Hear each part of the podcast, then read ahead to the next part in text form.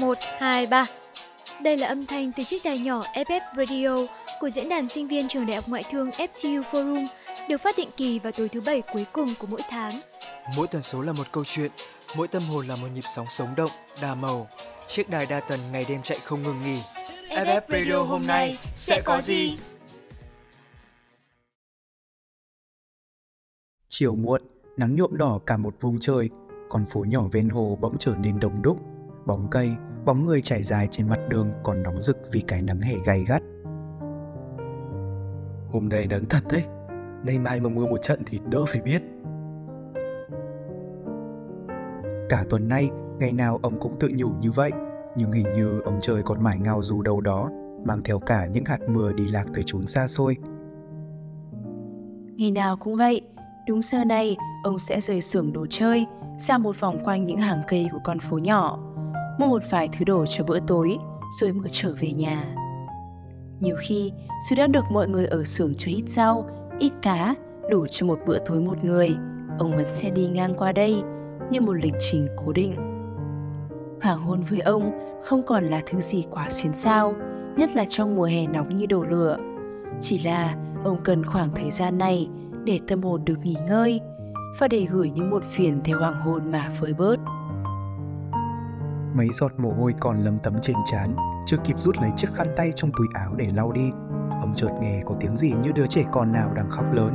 Cũng lạ thay, bởi bấy lâu nay, đoạn đường về nhà của ông mỗi ngày đều như cuốn phim chỉ tua đi tua lại. Này lại có thứ gì làm ngắt đoạn cuốn phim ấy. Quay mặt nhìn sang căn nhà bên cạnh, căn nhà nhỏ với mái hiên rực màu hoa giấy. Trú dưới một bóng cây cổ thụ thật to, ông thấy có một cậu bé đang òa khóc nức nở. Trên tay là một chiếc ô tô đồ chơi màu xám nhạt. Bé con, sao cháu lại khóc thế? Bố mẹ cháu đâu rồi? Đứa bé không trả lời câu hỏi của ông, hoặc cũng bởi tiếng khóc của chính mình khiến nó chẳng còn nghe rõ ông muốn hỏi gì. Thấy ông tiến lại gần, đứa bé dè dặt lùi bước, trong tay vẫn ôm chặt món đồ chơi nhỏ. Nhặt chiếc bánh xe đang lăn tròn trên mặt đất, ông dường như đã hiểu ra phần nào vấn đề. Xem ra chiếc ô tô đồ chơi của đứa bé đã bị hỏng rồi thì phải. Thấy đứa nhỏ càng thêm nức nở, ông nhẹ cúi xuống gần nó. Đừng sợ, đồ chơi của cháu bị hỏng rồi phải không? Để ông xem nào. Cháu biết gì không, ông là bác sĩ đồ chơi đấy. Ông chữa đồ chơi giỏi lắm. Nào, để ông khám bệnh cho bạn ô tô của cháu nhé. Dù có vẻ chưa tin hẳn vào lời ông nói, nhưng có lẽ cũng do chẳng biết làm gì tốt hơn, đứa bé từ từ xòe tay, đưa cho ông chiếc xe đồ chơi đã rời mất bánh trước từ bao giờ. Đợi ông chút nhá, cháu xem này, chỉ xíu là xong thôi. Đứa bé như bị đôi bàn tay thoăn thoắt của ông thu hút, đến độ nó quên mất cả việc mình đang khóc. Ánh mắt trong trẻo còn ngấn lệ, tò mò dõi theo từng cử chỉ của ông. Chỉ một thoáng, ông đã xử lý xong vấn đề và trao lại món đồ chơi cho đứa bé, khiến nó vui mừng mà chợt bật cười thành tiếng. Niềm vui trong trẻo của đứa nhỏ như ánh đèn thắp sáng cả một vùng rộng lớn trong ông. Khóe miệng để những nếp nhăn thời gian của ông cũng bất giác vì thế mà mỉm cười. Sau với việc ở nhà nghỉ ngơi để đảm bảo sức khỏe như lời khuyên của mọi người, ông có lẽ lại thích cảm giác này hơn, cảm giác hạnh phúc khi được cho đi và nhận lại thật nhiều những nụ cười, nhận lại ánh mắt lấp lánh từ ánh sao trên gương mặt lũ trẻ khi được nhận món đồ chơi mà chúng thích. À, con cảm ơn ông ạ. Vậy là bạn ô tô của con khỏi ốm rồi. Ông giỏi quá. À, ông đợi con chút nghe ạ. Con có cái này đặt ông. Cậu bé nhanh nhỏ cảm ơn, rồi chạy lại khiên nhà gần đó, mang theo một bông hoa cúc đưa đến tay ông. Bé con nói, hoa nở xinh đẹp, là dành cho người tốt bụng. Ông tốt bụng giúp con chữa bệnh cho đồ chơi. Con tặng ông bông hoa này ạ. Nhìn nụ cười của đứa bé, rồi lại nâng niu bông cúc trên tay, ông chợt thấy lòng mình có gì đó khang khác. Nhưng xuất hiện một nốt nhạc đặc biệt, làm xốn sang cả bản nhạc chiều êm dịu ông vốn giữ cho riêng mình. Bấy lâu nay, ông luôn ấp ủ cho mình một mong ước, đó chính là mở được một tiệm cúc nhỏ trước nhà. Không phải vì ông yêu loài hoa này nhiều đến thế, cũng chẳng bởi ông muốn một công việc bớt nặng nhọc hơn hiện tại. Trước kia, vợ ông từng đặc biệt yêu thích loài hoa này, đến độ dù nhà chẳng đủ rộng, bà vẫn dành ra một góc nhỏ sau nhà cho chúng. Dù sức khỏe không được ổn định, bà vẫn chăm sóc nâng niu chúng mỗi ngày để sắc vàng hoa cúc ngày càng thêm rực rỡ. Sáng nào tỉnh giấc, ông cũng thấy trên chiếc bàn nhỏ ở gian nhà ngoài, bên cạnh bữa sáng đã được chuẩn bị sẵn, lúc nào cũng sẽ có thêm một bình nhỏ những bầu cúc còn đẫm hơi sương. Tất cả đều ngay ngắn, chỉn chu và thật đẹp đẽ. Với bà, cúc không chỉ là một loài hoa, mà còn là nguồn gieo hạnh phúc đặc biệt, là nơi để bà gửi trọn tình cảm lòng mình. Cũng vì thế, bà ước ao được cùng ông mở một tiệm hoa cúc trước nhà để được ngày ngày chăm sóc chúng. Và để rồi kẻ đến người đi, rồi đến mua hoa hay chỉ là dừng lại đôi giây ngắm nghía, cũng ít nhiều gửi gắm hạnh phúc nơi những cánh hoa cúc nhỏ lung linh. Chỉ là mong muốn ấy còn chưa kịp thực hiện, bà đã lại vội đi đến nơi xa, để lại mình ông với căn nhà nhỏ cổ quạnh. Ngay cả đám cúc sau nhà, thứ vốn làm không khí ngôi nhà này sáng bừng lên mỗi sớm, giờ cũng thiếu người chăm sóc mà chẳng buồn ngẩng đầu khoe sắc. Chỉ còn lại một mình trong căn nhà vắng, ông nhớ bà, lại càng trân trọng sắc ấm của những bông cúc bà chăm, và ông dặn lòng một ngày đó nhất định ông sẽ biến ước mơ khi ấy của bà thành hiện thực. Nhưng tuổi đã cao, công việc ở xưởng đồ chơi lại vốn nặng nhọc, ông đã không ít lần được khuyên nghỉ việc ở đây. Thậm chí có lần, quản lý gọi ông ra nói chuyện riêng vì sợ sức khỏe của ông sẽ ảnh hưởng đến chất lượng công việc, làm giảm năng suất chung của xưởng. Vậy mà cho đến cuối cùng, ông vẫn quyết định ở lại, dù chỉ làm được ở những giai đoạn phụ, giai đoạn mà công việc sẽ nhẹ nhàng hơn, mức lương cũng không còn được ổn định như trước. Vài ba người ở xưởng còn lời ra tiếng vào, họ chê ông lớn tuổi còn ham tiền mà cố chấp ở lại, họ phàn nàn tay chân ông giá cả chậm chạp, ảnh hưởng đến tiến độ chung. Nhưng bỏ ngoài tai những lời ấy, ông vẫn cố gắng hoàn thành thật tốt công việc hàng ngày của mình, vì vẫn có những người thấu hiểu và đồng cảm với hoàn cảnh của ông, vẫn có những đồng nghiệp ông trân trọng bằng cả lòng mình. Vì hôm nay, ông nhận được món quà đặc biệt, món quà cảm ơn cho một phần nhỏ xíu trọng lượng công việc mà ông vẫn làm ở xưởng hàng ngày. Và hơn thế nữa, vì ông có một việc quan trọng nhất định phải thực hiện cho bà, việc quan trọng mà ông vẫn luôn coi là sứ mệnh suốt phần đời còn lại. Tạm biệt đứa nhỏ với món quà là bông cúc vàng nở rộ trên tay, và hình như trong lòng ông cũng đang nở rộ thật nhiều sắc vàng hoa cúc. Nắng đã tắt từ khi nào và trời bắt đầu từ mờ tối, đèn đường chưa kịp sáng, nhưng trong lòng ông lại nhiên nhóm lên thứ ánh sáng lấp lánh lạ kỳ. Đâu phải dễ dàng với ông khi thời gian qua phải sống một mình và tự chăm sóc bản thân, lại càng vất vả hơn cho một người đến tầm tuổi này rồi vẫn phải làm những việc chân tay cực kỳ nặng nhọc. Với ông, việc thực hiện hóa ước mơ của bà giờ không còn là lý do duy nhất, và ở thực tại, ông mới thực sự thấu hiểu ước muốn khi xưa của bà, rằng ước mong của bà không chỉ là một tiệm hoa, nơi ngày ngày tô vàng thêm những khóm cúc tươi mới hái, mà còn sẽ trở thành một trạm ký gửi hạnh phúc yên bình. Ở đó, hạnh phúc trở thành món quà nhỏ trao tay, bông cúc vàng trở thành sợi dây nối liền hai bờ tầm tưởng. Và một ngày nào đó, nắng tỏa mây che, trời trong nhẹ nhẹ, cũng sẽ có một người chào một người bông cúc nhỏ, như đứa nhỏ chào cho ông bông cúc lúc ban chiều. Để nụ cười lại lần nữa hé nở trên môi, và bông hoa thắm lại lần nữa nở rộ trong lòng người.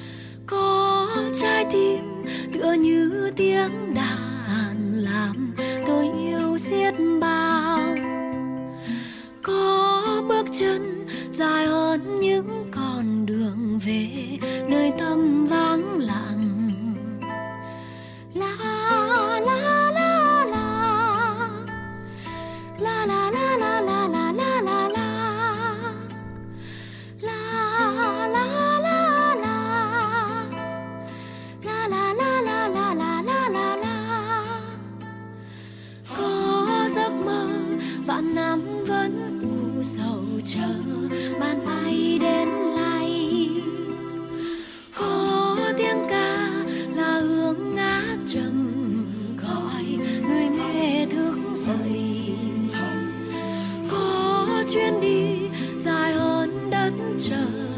vã không thể đến nơi.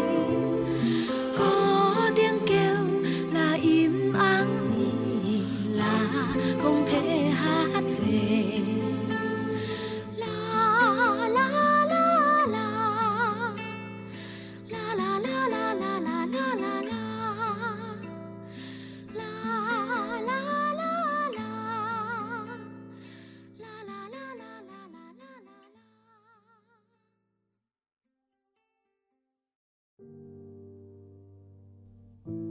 Những ngày trời kéo cao và xanh vắt, hòn lửa cháy rõ dưới những quầng mây thưa thớt, trong khi vạn vật đều uể oải và không khí như đang bốc lên trong một nồi bếp sôi chậm. Vầng trán cao đến nếp nhăn của ông không khi nào là không lấm tấm những giọt mồ hôi, và từng đó cũng chẳng thể ngăn cản ông đều đặn tới xưởng tận hưởng công việc của mình hàng ngày. Nóng thế này, có quanh quẩn ở nhà thì cũng chẳng biết làm gì. Ông vẫn hay nói đùa với mọi người trong nhà máy như vậy.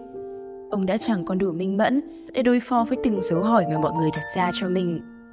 Nhưng điều ông biết là từ giờ cho tới cái ngày mà ông có thể nghỉ việc, cái ngày ông đã dành dụm đủ tiền và cuối cùng cũng mở được cửa hàng của riêng mình, ông sẽ còn phải làm việc nhiều.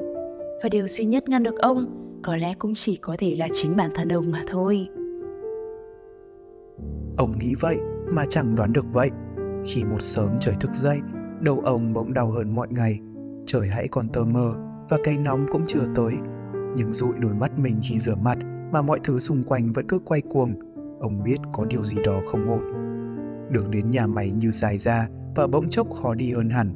Mặc dù trong trí nhớ của ông, nó là một đoạn đường thẳng có đôi chỗ rẽ, tràn ngập trong bản hòa ca của lũ chim sẻ và gió trời. Đến giữa buổi làm việc hôm đó, số chi tiết sai sót do ông chịu trách nhiệm đã nhiều hơn hẳn mọi ngày. Có chuyện gì vậy ạ? Ông có ổn không? Số chi tiết hỏng hôm nay nhiều quá rồi. Ông có thể nghỉ nếu như đã mệt. Ông rất muốn trả lời rằng ông không sao và vẫn có thể tiếp tục công việc, nhưng ông không thể. Những gì thoát ra từ khuôn miệng bỗng chốc sộc sạch của ông chỉ là những tổ hợp từ méo mó không thành tiếng. Sao vậy ông ơi? Ông ổn không ạ? Ông ơi! Vẻ khó hiểu và chút lo lắng trên gương mặt của quản lý là tất cả những gì ông thấy trước khi tất cả mọi thứ mở đi, quay một vòng và rồi khép lại trong bóng tối. Mở mắt trong căn phòng yên ắng, ông nhận ra Trang, cô gái trẻ cùng làm ở xưởng. Trang ngồi thinh bên mép giường, đôi mắt khép hờ trong khi cái đầu cục gặc tiến xuống theo một nhịp điệu chậm rãi, đôi tay khoanh trước ngực. Trang, Trang ơi! Trang vội choàng tỉnh. Ông đã tỉnh rồi ạ. Ông có đang ổn không để cháu đi gọi bác sĩ ạ? Không để ông kịp gật đầu, cô lại lảng phóng vọt ra khỏi phòng bệnh, để ông một mình trong cái bóng tối nhờ nhờ, với nguồn sáng duy nhất là từ cái máy theo dõi và cả những sợi trăng khẽ đan qua những chấn song cửa sổ, thắp lên lớp ánh sáng rất dịu mắt bằng một cái công tắc đơn giản. Người bác sĩ bước vào với đủ thứ giấy tờ kẹp trên tấm bảng của mình. Qua lời kể của bác sĩ, ông mới biết chuyện gì đã xảy ra. Ông bị đột quỵ do thiếu máu não, và nguyên nhân là do một khối u trong não đã xuất hiện từ lâu. Rất may là ông được đưa đến bệnh viện kịp thời. Tuy nhiên, vấn đề là ông sẽ phải tiến hành phẫu thuật. Quá trình điều trị có thể sẽ rất dài và mệt mỏi. Tôi e là... ông có người thân họ hàng gì chứ? Ông nghĩ đến người vợ thân yêu của mình. Không, tôi không có. Những suy nghĩ miên man về việc dành phần đời còn lại dính chặt vào giường bệnh khiến ông bỏ ngoài tai những điều bác sĩ nói sau đó, bởi ông biết mình còn một giấc mơ dang dở vẫn mãi ở thế giới bên ngoài mà ông chẳng thể theo đuổi. Nếu như tôi không muốn điều trị thì sao? Người bác sĩ dừng lại vì khó hiểu. Thì kết cục cũng chỉ có một thôi thưa ông. Chẳng lẽ ông đang tự đẩy mình đi gần đến với cái chết sao? Ông cười, như cái cách mà ông phản ứng sau mỗi câu đùa với mọi người ở nhà máy. Thì có sao chứ? Chẳng phải đó là điểm đến cuối cùng của mỗi con người sao? Ở cái tuổi 70 này, tôi chỉ là một lão già lọp khom với hàm răng chẳng thể thưởng thức được cao lương mỹ vị gì nữa. Đôi mắt thì đã quá mờ để mà ngắm nhìn những tuyệt tác nghệ thuật, và đôi tai đã quá lãng để có thể lắng nghe những thứ giai điệu đỉnh cao. Tôi chỉ có một trái tim vẫn đập, vẫn giữ tôi sống, bởi tôi vẫn có một ước mơ. Một ước mơ mà sẽ không thể hoàn thành nếu còn nằm đây mãi. Cô hiểu ý tôi chứ? Dường như người bác sĩ không hiểu, cô chưa từng thấy một người lựa chọn cái chết thay vì sự sống. Tự chuốc lấy cái mà loài người từ xưa đến nay tìm cách trì hoãn, cái mà cô làm việc cật lực để đưa mọi người càng cách xa càng tốt. Nhưng ông cũng phải hiểu rằng, nếu cứ để thế này, chuyện như ngày hôm nay lặp đi lặp lại là điều không thể tránh khỏi, và lúc đó sẽ chẳng còn gì có thể cứu chữa được nữa. Ông không đáp gì, chỉ khẽ gật đầu, trên môi vẫn mang nụ cười hiền từ. Người bác sĩ đứng tần ngần, dường như đang băn khoăn về chính công việc của mình trong đôi phút, rồi cũng quay lưng bỏ ra ngoài. Cha ngồi xuống chiếc ghế bên cạnh ông, sự ngạc nhiên vẫn chưa bay hết. Ông chắc về quyết định của mình không ạ? Ý cháu là với sức khỏe như thế này thì chuyện làm ở xưởng cũng là một vấn đề lớn đó. Ông nghĩ đến cái tiệm hoa chưa mở của mình. Ông có một ước mơ khác cha gà. Ông đã làm việc ở cái nhà máy này cả đời mình để dành dụm đủ tiền cho nó. Và có lẽ đã đến lúc rồi. Một ước mơ đủ lớn để ông đánh đổi cả phần còn lại của cuộc đời sao ạ? Nếu ông sợ chết, nếu ông muốn an nhàn trong phần đời còn lại và nhìn từng chiều trôi qua trong vô nghĩa, thì ông đã chẳng làm cái công việc này. Ông đã nghỉ hưu từ lâu rồi, nếu ông không thấy việc của mình cống hiến cho đời là quan trọng. À, chàng à, ông còn một cửa hàng phải mở. Đây là lần đầu tiên ông tiết lộ cho những người ngoài về giấc mơ của ông. Cái ước nguyện mà ông vẫn hay đem kể với người vợ quá cố, dẫu chỉ là qua tấm ảnh duy nhất của bà mà ông còn giữ được. Cuối tuần ấy, ông trở lại nhà máy để tạm biệt mọi người, để chào một nơi mà ông đã gắn bó biết thẳng bao nhiêu năm qua. Nhưng không mấy ai biết, ngoài Trang, rằng ông không phải nghỉ việc để về dưỡng già, mà để cuối cùng, ông cũng có thể bắt tay vào việc mở một tiệm hoa nhỏ của chính mình. Một vài người đồng nghiệp sau giờ làm vẫn tới nhà ông, giúp ông kê dọn những đồ đạc cần thiết của cửa hàng. Riêng Trang, cô thậm chí còn quyết định ngay khi tiệm hoa khai trương, cô sẽ nghỉ việc tại nhà máy để về làm với ông. Tốt lắm, thế là sau này ta biết giao phó cửa hàng cho ai rồi. Khoảng sân sau nhà, vốn chất đầy những thùng xốp và cây cỏ, được dọn dẹp sạch sẽ và trở thành kho của cửa hàng. Ở mặt đằng trước, ông kê một tấm bảng đen mà trên đó là những dòng chữ viết tay bằng phấn đủ màu của Trang. Trong không gian chính của cửa tiệm, nơi cũng chính là một phần căn nhà của ông, sự ấm cúng vốn có cuốn lấy cái hương sắc của những kệ hoa được đặt gọn gàng, biến căn phòng trở thành một chốn nhỏ vô cùng rực rỡ. Cửa tiệm nằm đó im lìm, chờ tới lúc khai trương, y như một nụ hoa đang đếm ngược ngày khoe sắc. Ông ngắm nhìn nó, mỗi lúc đôi mắt rảnh rang, và biết rằng chẳng bao lâu nữa, tâm nguyện cả đời của mình sẽ thành hiện thực. Ông hạnh phúc lắm chứ, nhưng ông cũng biết rõ rằng đó không phải là chiếc đồng hồ cát duy nhất, sắp chảy cạn. Một chiếc đồng hồ lớn hơn cũng đang trôi về những ngày cuối cùng. Và điều đó được báo hiệu bởi đôi chân chẳng còn vững của ông. Nó lại ập đến cơn đau đầu ấy. Ông cố gắng tập trung đôi mắt mình vào một điểm, và ở đó là chậu cúc vàng bé xinh ngay ngoài cửa. Những ngọn hoa tinh nghịch không chịu đứng yên một chỗ, như muốn đánh đổ đôi mắt ông. Đôi ba cánh tay của nắng và gió vuốt nhẹ lên đôi má, khiến chúng đong đưa và rung rinh nhẹ nhẹ. Sáng sớm hôm sau, Trang đánh thức cả con ngõ với sự háo hức trong giọng nói. Ông ơi, trời tới rồi đây ạ. Sự sốt sắng có dâng lên đôi chút trong cô khi đã thấy mấy phút mà chẳng có dấu hiệu gì là cái cửa tiệm này chuẩn bị khai trương cả. Mọi thứ im lặng đến đáng sợ. Rồi cuối cùng, dùng chiếc chìa khóa sơ cua mà cô được ông đưa cho, Trang mở cửa tự vào nhà tìm ông. Ông nằm ngay đó, trên chiếc ghế trong gian phòng chính. Đôi mắt khép hờ, chợt kéo lên đôi chút khi cô bước vào. Nhịp thở của ông chậm chậm và nặng nề, giống như ngọn đèn hiu hắt. Ông ổn chứ ạ? Để cháu đưa ông đến bệnh viện nhé. Ông không nói, chỉ lắc đầu. Chàng muốn hỏi thêm, nhưng dường như câu trả lời đang lửng lờ ở giữa căn phòng. Và khi đứng dậy nhìn lại tất cả, cô đã chạm được thấy nó. Có lẽ đúng như ông nói, không phải bây giờ thì sẽ không bao giờ nữa. Khi mặt trời đã trải tấm thảm vàng rực xuống trước cửa hiệu, cũng là lúc mọi người trong cổng xưởng bắt đầu kéo tới.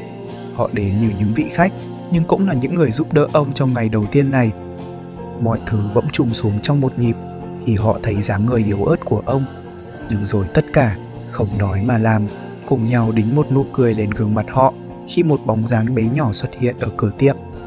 Chồng có vẻ còn hơi lưỡng lự, cậu cầm trên tay chiếc ô tô hôm nào. Nhưng trong số tất cả mọi người ở cửa hàng, chẳng ai biết đó là ai hay vật đó có ý nghĩa gì. Chẳng có ai ngoài ông. Xin chào em bé, chào mừng em đến với tiệm hoa của nhà chị. Không biết em có thấy loại hoa nào thật đẹp ở trong đây không? Trang niềm nở bước từ đón tiếp cậu bé, và cậu cũng nhẹ nhàng bước vào trong cửa tiệm, trong tầm mắt của ông. Nhoẻn miệng cười, ông dường như đang cố gắng hết sức để nói một câu hoàn chỉnh.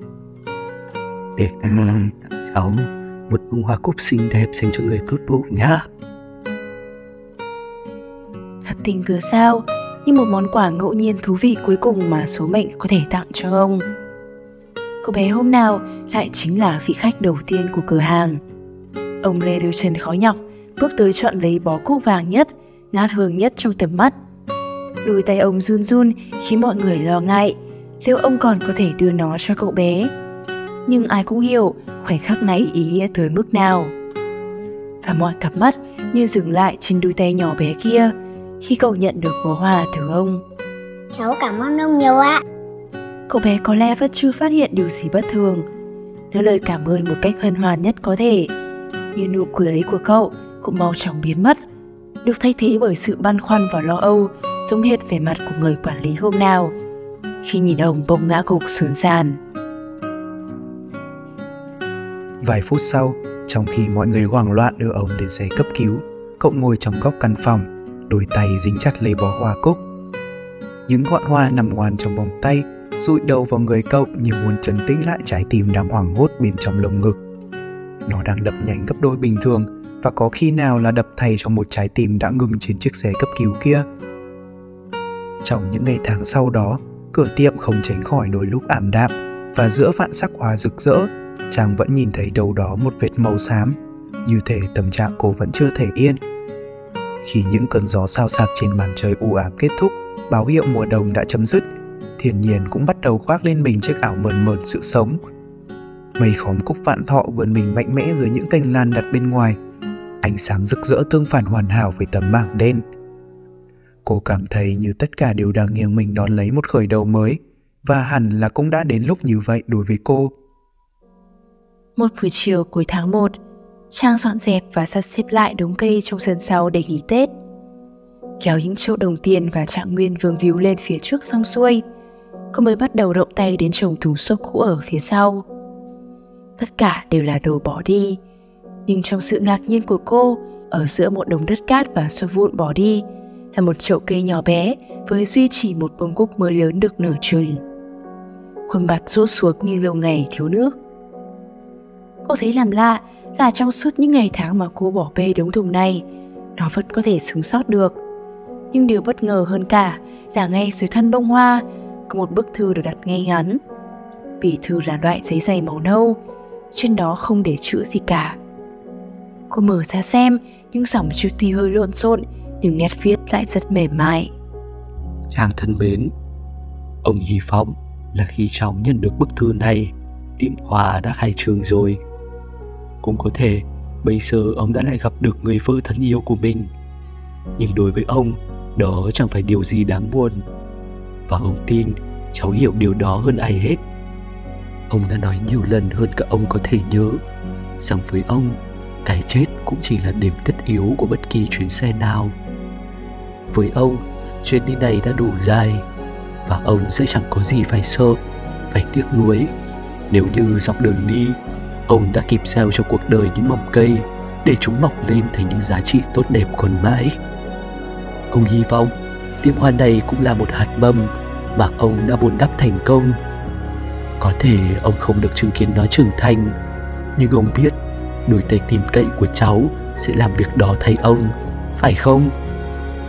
Đã đến lúc ông phải xuống xe và đi tới một miền xa hơn, nhưng cháu hãy ở lại và làm những việc như cách ông đã từng. Khi cháu đã sống, làm việc và cống hiến đủ thì chẳng còn gì day dứt có thể níu kéo lại cả. Và khi ấy, cuộc đời khác sẽ tìm ra một cách để tiếp nối những giá trị mà ta đã để lại. Cảm ơn cháu vì tất cả. Chàng thõng cánh tay đang cầm bức thư xuống, băn khoăn trong giây lát, tại sao ông lại không ký tên. Có lẽ sau cùng, đó là tín hiệu để cô bắt đầu một hành trình mới, và là sự tiếp nối hành trình của ông.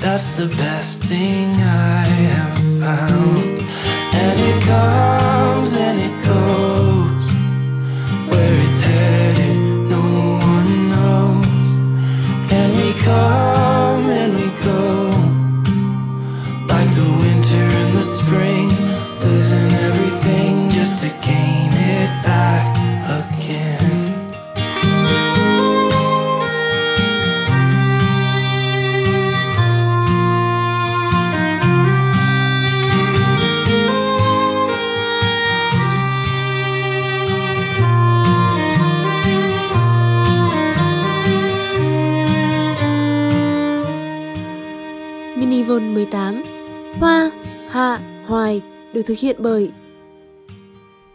biên tập Hyn, Ngổ, MC Gấm, Cuồi, hỗ trợ MC Vù, Bim, Chút, âm nhạc Míp, kỹ thuật Chút, Xuộc.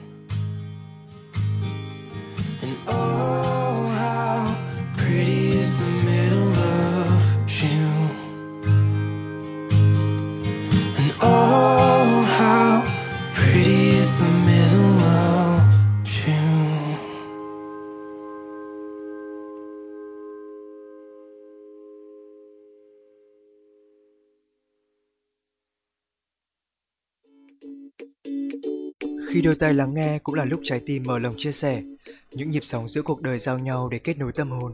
Bạn, dù là của ngày hôm nay, của ngày mai hay bất cứ khoảnh khắc nào, cũng đừng ngại ngần cất lên tiếng nói, bởi FFRADIO luôn ở đây, phủ sóng từ trái tim bạn. Nếu có điều gì muốn nhắn nhủ hãy gửi thư yêu cầu cho chúng mình về địa chỉ ffradio.ftuforum@gmail.com.